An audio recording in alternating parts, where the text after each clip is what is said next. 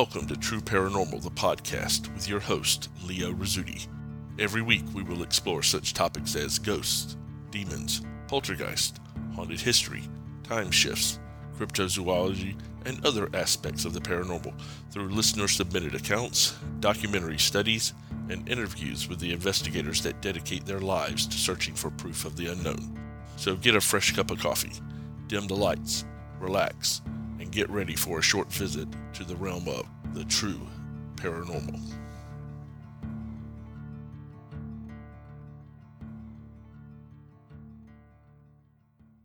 Hi guys, Leo Rizzuti here. Welcome to another episode of True Paranormal, the podcast. As you may be able to detect from my nasally voice, I am still fighting the ravages of the cold that will not quit. Although I am certain now that it is not creeping death, I am not entirely convinced that it's not some form of slow torture that the United Nations would frown upon. So I'm going to do my best to get through the episode tonight and bring you guys some great stories that our listeners have sent into us. So, why don't we go ahead and get into that? Our first story comes from Ashlyn, and she has sent it to us, giving it the title My Paranormal Experiences. Okay, Ashlyn, let's see what you sent us. I was 13 or so when the story I'm about to tell you took place. I have always believed in the unknown. I can see spirits and talk to them, and sometimes I allow them to control my body. People have always looked at me like I was the oddball out, and I am in some ways. My cousin, however, didn't believe me until she witnessed my doll try to kill me.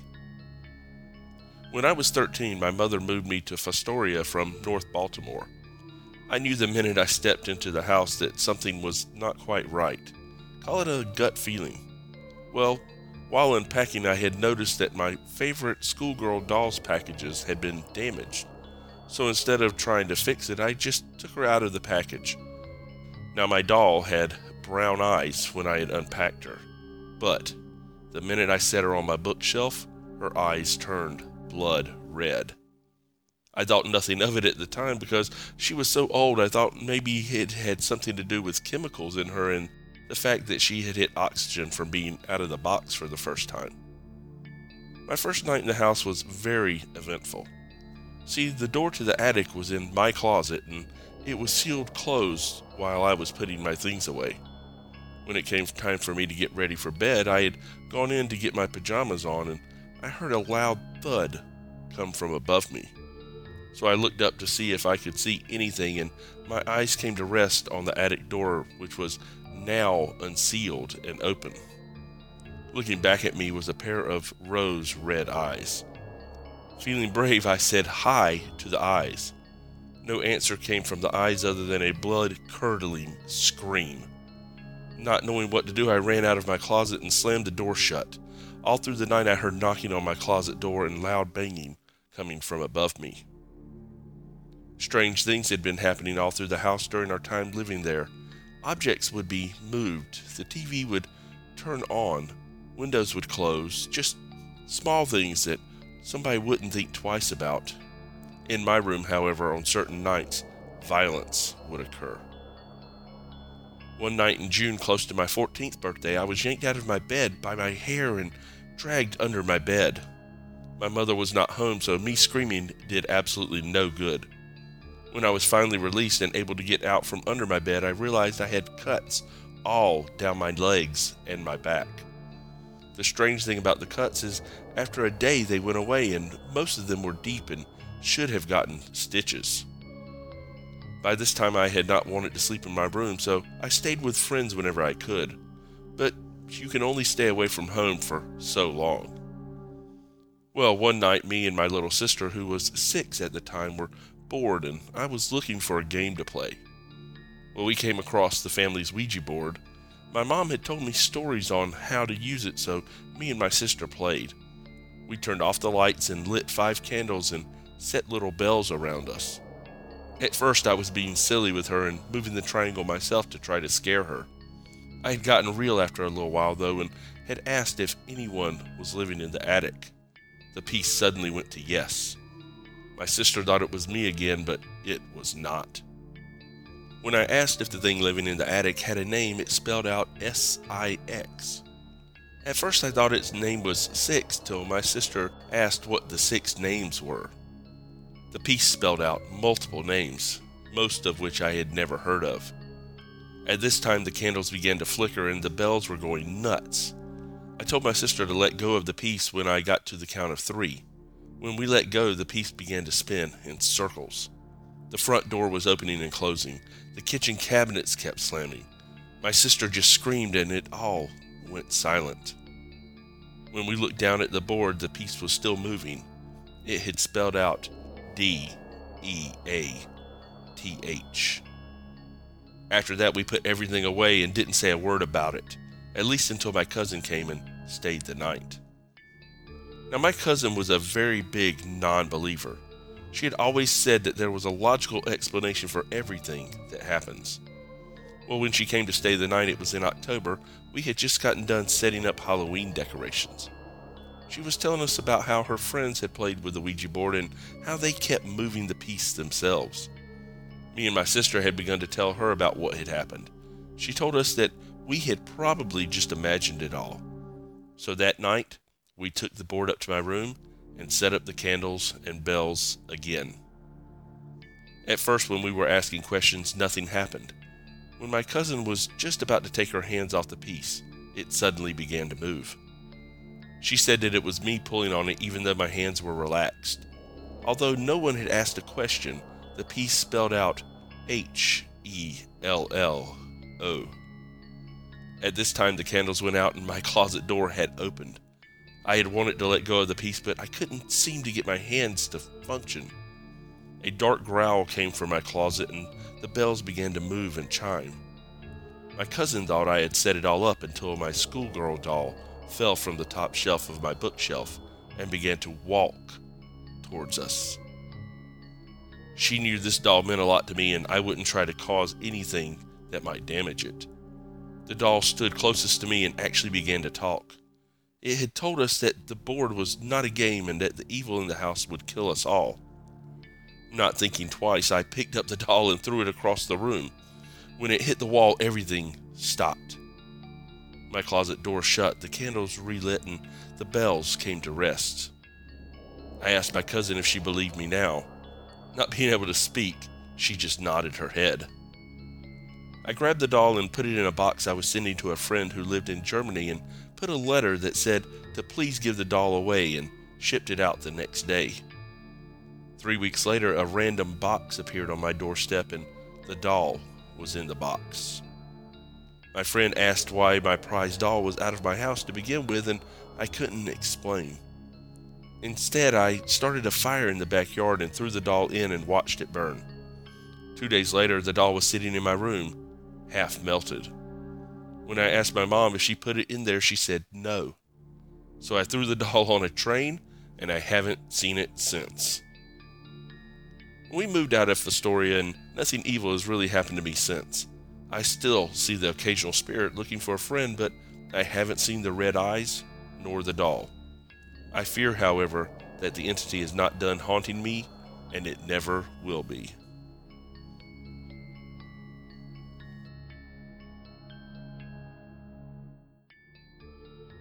Wow, Ashlyn, that is a terrifying story. Oh my lord. Uh, I am um, I am not afraid of very many things on this earth, but dolls creep me out beyond all reason. I'm not really sure why. I've never had a good feeling about dolls. I've had a couple of experiences with haunted dolls, and nothing good ever comes out of them, in my opinion. Uh, but I am glad to hear that you got rid of that thing, and that is some wild experiences that you had. I really appreciate you sharing those with us. Thanks a lot. Our next story is titled The Things I've Experienced and was sent to us by a listener named Kelly. Okay, Kelly, let's see what you have got for us. I've lived in a few interesting places in my life. In all but two of them, I've experienced things about which I can only say I have no scientific explanation. The first was my childhood home. It's an old, unfinished farmhouse. It's very small, and I know it like the back of my hand. There are four light fixtures in the basement. Three of them are controlled by one light switch upstairs in the kitchen, and the fourth can only be turned on by screwing and unscrewing the bulb or by turning off the fuse. The fuse box and the light bulb are in the same area, less than three feet apart. My bedroom was an old playroom with a direct line of sight to the fourth light, and behind it, clearly visible, was the fuse box. I usually left the laundry room light on because my basement is kind of creepy. One night I woke up around 3:30 a.m. for no discernible reason. I quickly realized that the light that had been on when I went to sleep was now off. I believed it to have burned out and maybe popped, which is why I thought I had woken. I lay in bed deciding it was less scary to wait until morning. As I was trying to fall back to sleep, I heard the scratching sound the light bulb makes when you twist it in, and the light came back on. Less than 30 seconds later, the same sound again, and the light went out. I was quite scared at this point and got up to turn it back on because I didn't want to be in the dark. Before I could get to it, however, the sound came again and the light was back on. I hoped that maybe the bulb was loose because I knew it couldn't be someone messing with me. There is no physical way to turn that light on and off without my being able to see it. The bulb, however, was screwed as tight as it could be and was clearly not loose. I have no logical explanation for this. My second experience was in an old pub I worked in in the UK. Many coworkers experienced the same things and were witnesses to these events. First, every Friday night we had a live band. There was a narrow metal shelf where the chefs kept the sauces for cooking. For a month and a half straight, every Friday when I walked into the kitchen between sets, the hot sauce bottle was smashed. At first, I thought the vibrations were causing the bottle to fall off, but none of the other bottles were ever moved. We went through five bottles of hot sauce before we had to give up. We even went as far as to move the bottle to a different shelf. It was still smashed by the morning. Second was the optics. Twice a full bottle of gin jumped off two different optic dispensers and almost hit someone. I say jumped because the second time I witnessed the bottle and it did not tip or wiggle and was not being touched. It also did not fall onto the counter. It launched over a foot of counter to smash on the ground and almost hit someone on the head. One night, two staff members swear that a soft drink gun slammed off the holder and then the contents of a single bottle of vodka rippled as they do when you pour a drink from them. Lastly, every individual who has ever stayed after closing commented that when not looking directly at the second level balcony, it looked like someone was walking around up there. My third experience was in my flat.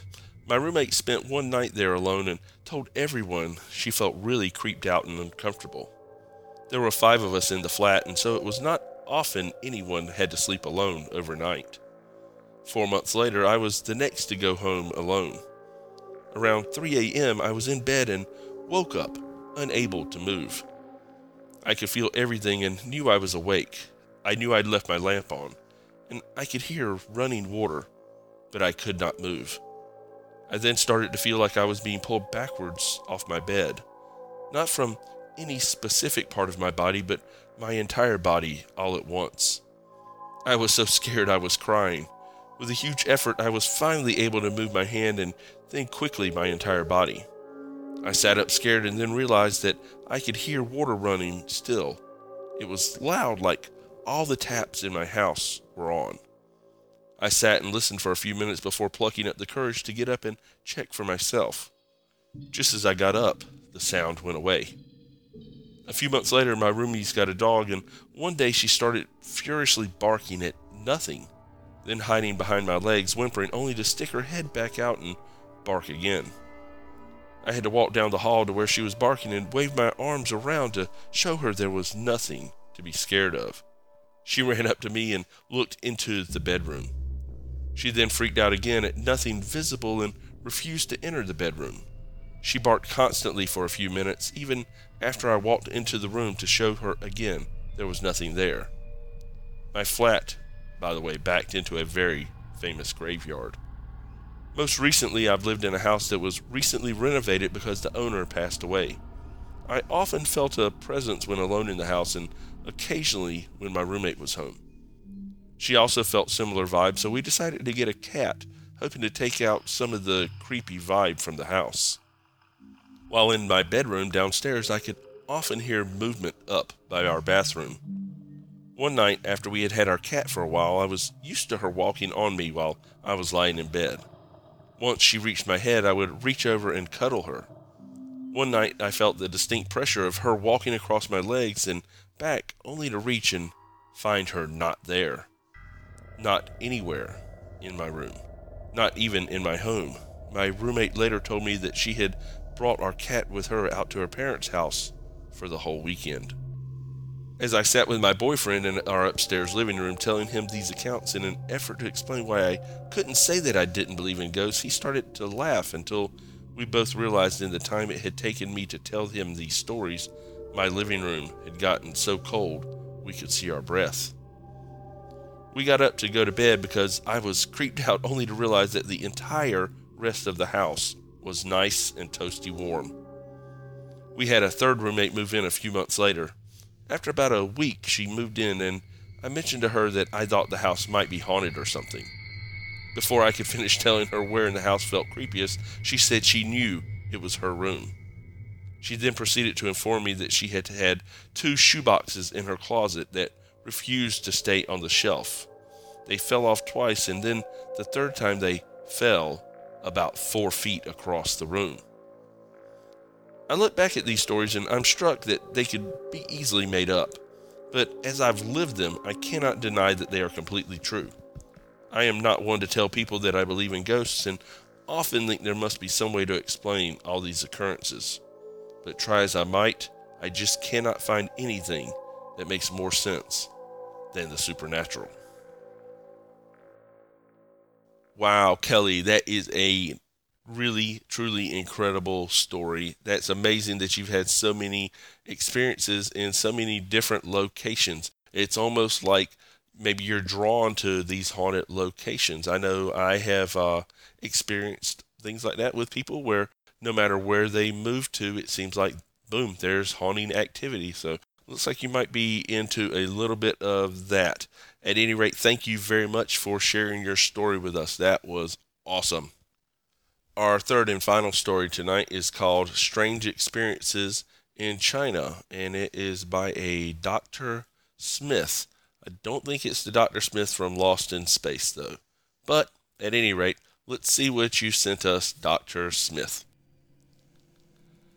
This all started about two years ago in a small apartment I lived in in China.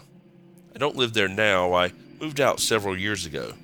I never really felt that scared as I'm quite interested in the paranormal. Aside from the balcony doors, the strange things that happened occurred about once every month or two. It wasn't exactly a day in and day out kind of thing. The first bizarre thing to happen was while me and my wife were watching a movie, a horror movie, funnily enough. I had a beer can on the coffee table in front of us, and we were watching the movie when my wife suddenly shouted, Look! I thought she was referring to something happening in the movie, which I thought was strange as nothing of note was happening at that time. She then said, The beer can. My wife said the beer can moved across the table a short distance all by itself. It was still about a quarter full, so it had some weight in it. By the time I looked, it had stopped. I knew we were watching a horror movie, but she wouldn't really joke about things like that.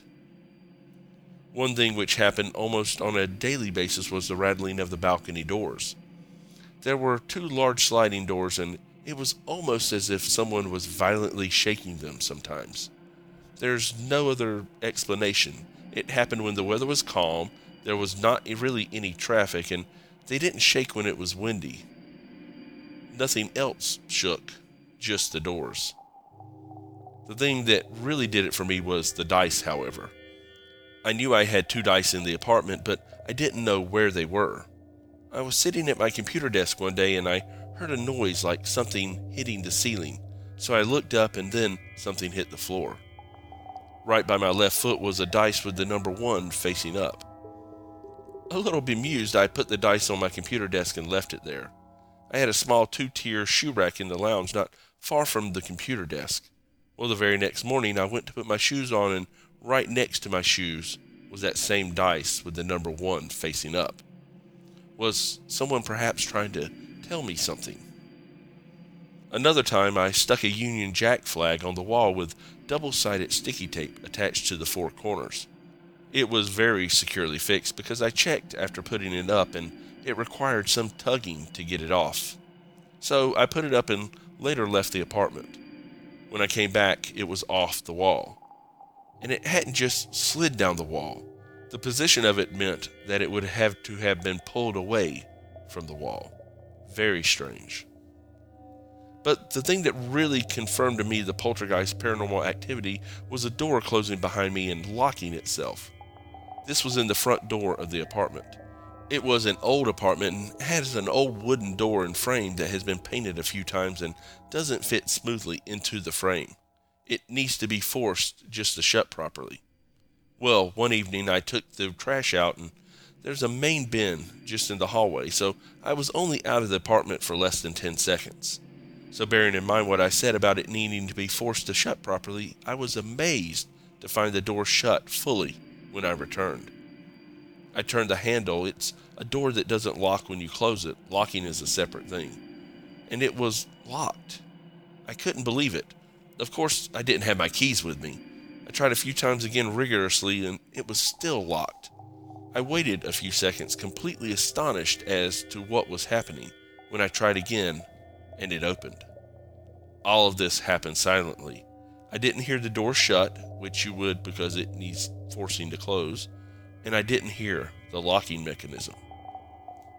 Light bulbs blew regularly as well, not when they were switched on, which you would kind of expect, but when they were already on, which was quite strange. One night at about 11:30, I was using my laptop. I just had a small table lamp on when suddenly there was a bang and I was plunged into almost total darkness. Luckily, because I was using my laptop, that switched to batteries and I still had the light from the screen.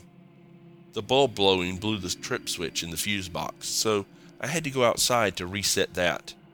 The bang was so loud that I half expected the bulb to be smashed, but it wasn't. I nearly forgot to mention this scratches. One morning, I woke up covered in scratches. They were very fine, like cat scratches. On my body, they were dead straight and about two to three inches long, and on my arms, they were shorter and curved. Skeptics say the person causes this themselves in their sleep, but I'm sure that the human nail can't cause these kind of scratches. I tried afterwards, and all that happened was fat red marks, not fine, bloody scratches. And I don't think it's possible to do it to yourself in your sleep without waking up because of the incredible pain. It should be mentioned that apart from the first thing I mentioned, nearly everything else happened when my wife was not at home and I was alone.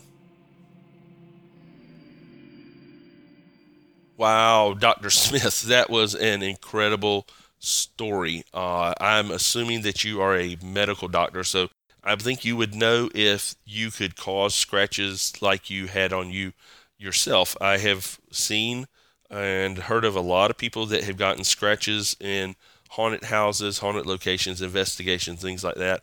They are normally not a great sign, so I'm glad to know that you got out of there.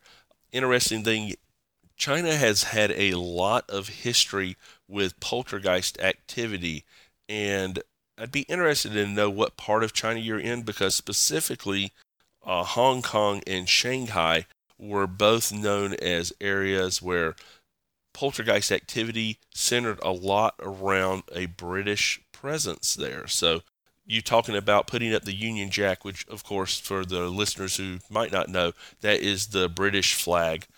Putting that up seemed to have sparked a little bit of activity, which is very interesting when you consider the historical context of that. But at any rate, thank you very much for sending in your story. That was awesome. Well, guys, that is going to do it for this week's episode of True Paranormal, the podcast. I would like to thank Ashlyn and Kelly and Dr. Smith for sending in your stories. You guys are absolute rock stars. And if you would like to share your story with us and have it be part of one of our future broadcasts, just check us out on Facebook at True Paranormal, the podcast, and give us a like and send us a message or you can always email it to us at trueparanormalpodcast at gmail.com. That's True Paranormal one word, at gmail.com. Also, if you listen to us on iTunes, if you would give us a rating and a review, we'd love to get that from you guys. And I would like to thank you guys for joining us, obviously, this week and every week. Be sure to join us again next week for another episode of True Paranormal the podcast.